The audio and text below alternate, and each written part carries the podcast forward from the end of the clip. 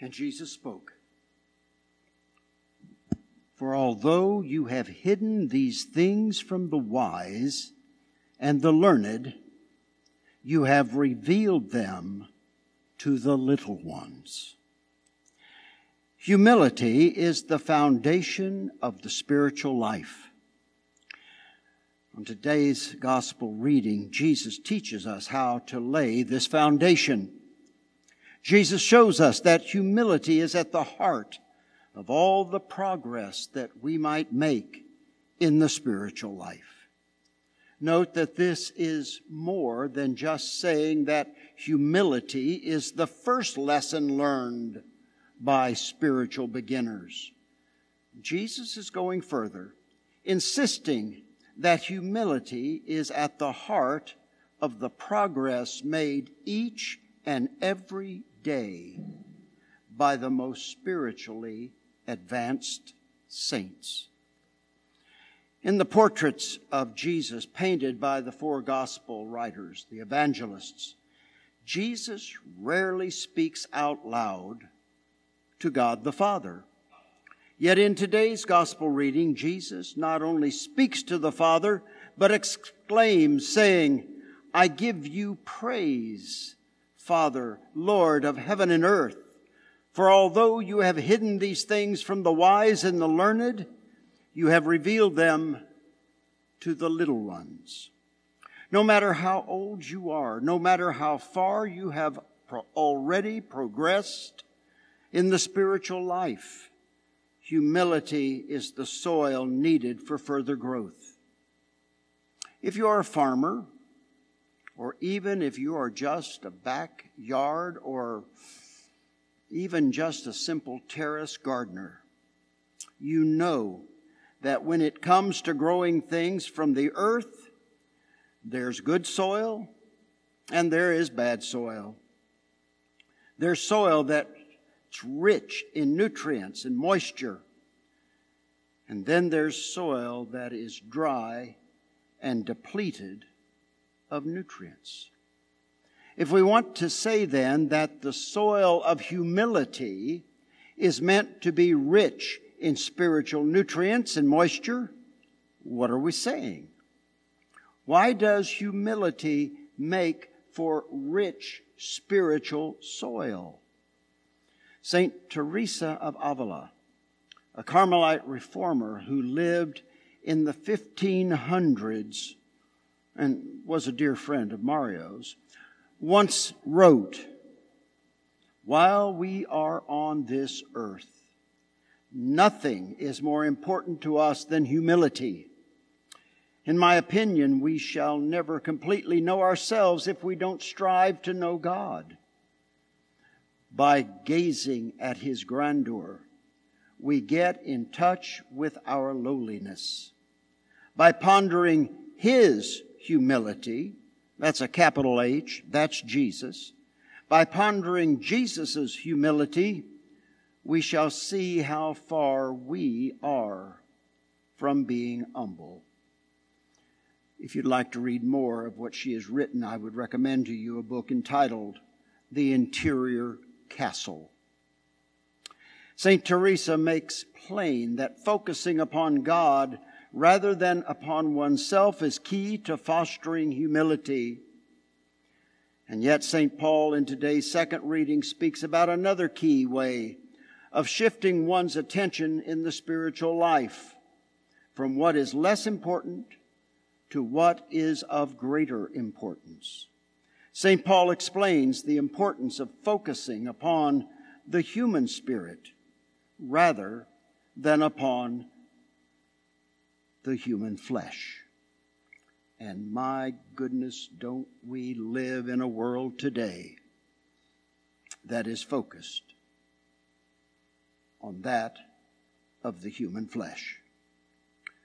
What does St. Paul mean in the second reading when he states to the church in Rome, You are not in the flesh? Obviously, no one would deny that each Christian making his or her way through life on this journey through this earth within a human body. That's all we got to travel in. We all live with flesh and blood. The human body is an essential part of making one's pilgrimage through life. But when St. Paul insists that you are not in the flesh, he is shifting attention to the principle by which the pilgrim can bring focus to his or her earthly life. That is to ask the following Is gratification of the flesh's five senses the motivating principle for the pilgrim's choices? Is that what drives you? Your five senses? Or does the pilgrim live in the Spirit?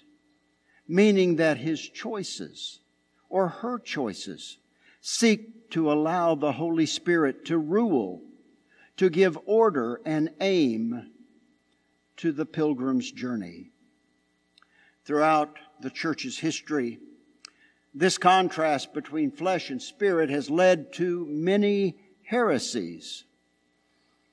St. Augustine of Hippo, who lived in the 400s and was a bishop in northern Africa, spent many years before his baptism as a member of what we would call a quasi Christian group, a sect, and based on one such heresy.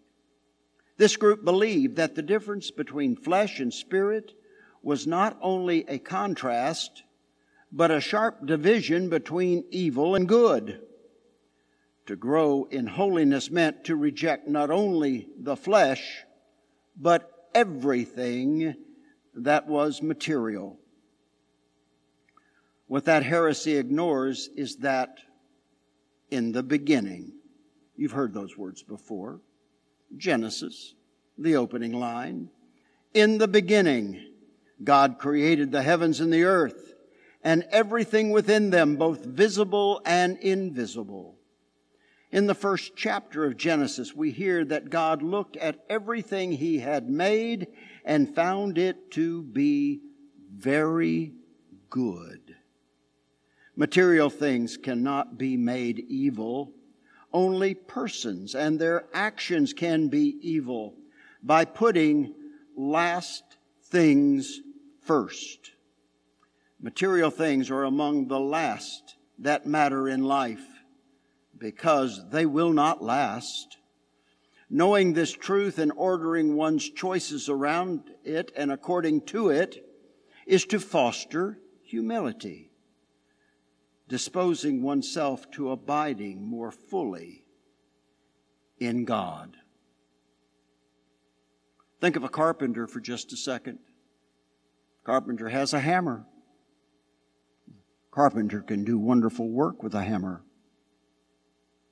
But sometimes people pick up a hammer in anger and use it for evil things. The hammer's not changed. It's still just a hammer.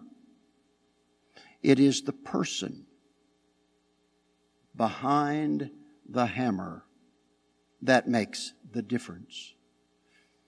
And every once in a while, archaeologists will be digging around in some place special and they'll find a hammer 500 years old, 600 years old, 400 years old.